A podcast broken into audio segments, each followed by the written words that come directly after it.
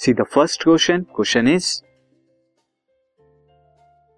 you find your mass to be 52 KG on the weighing machine एक weighing machine पे आपने अपना mass देखा 42 KG is your mass more or less than 42 KG क्या आपका मास इस 42 केजी से कम या ज़्यादा होगा? स्टूडेंट नहीं. Mass is always constant mass is क्या है? कांस्टेंट क्वांटिटी है. So it can not be more or less than 42 KG तो अगर 42 केजी मास है तो आपका वही 42 केजी मास रहेगा. This podcast is brought you by Hubhopper Shiksha Abhiyan अगर आपको ये पॉडकास्ट पसंद आया तो प्लीज़ लाइक शेयर और सब्सक्राइब करें और वीडियो क्लासेस के लिए शिक्षा अभियान के यूट्यूब चैनल पर जाएँ।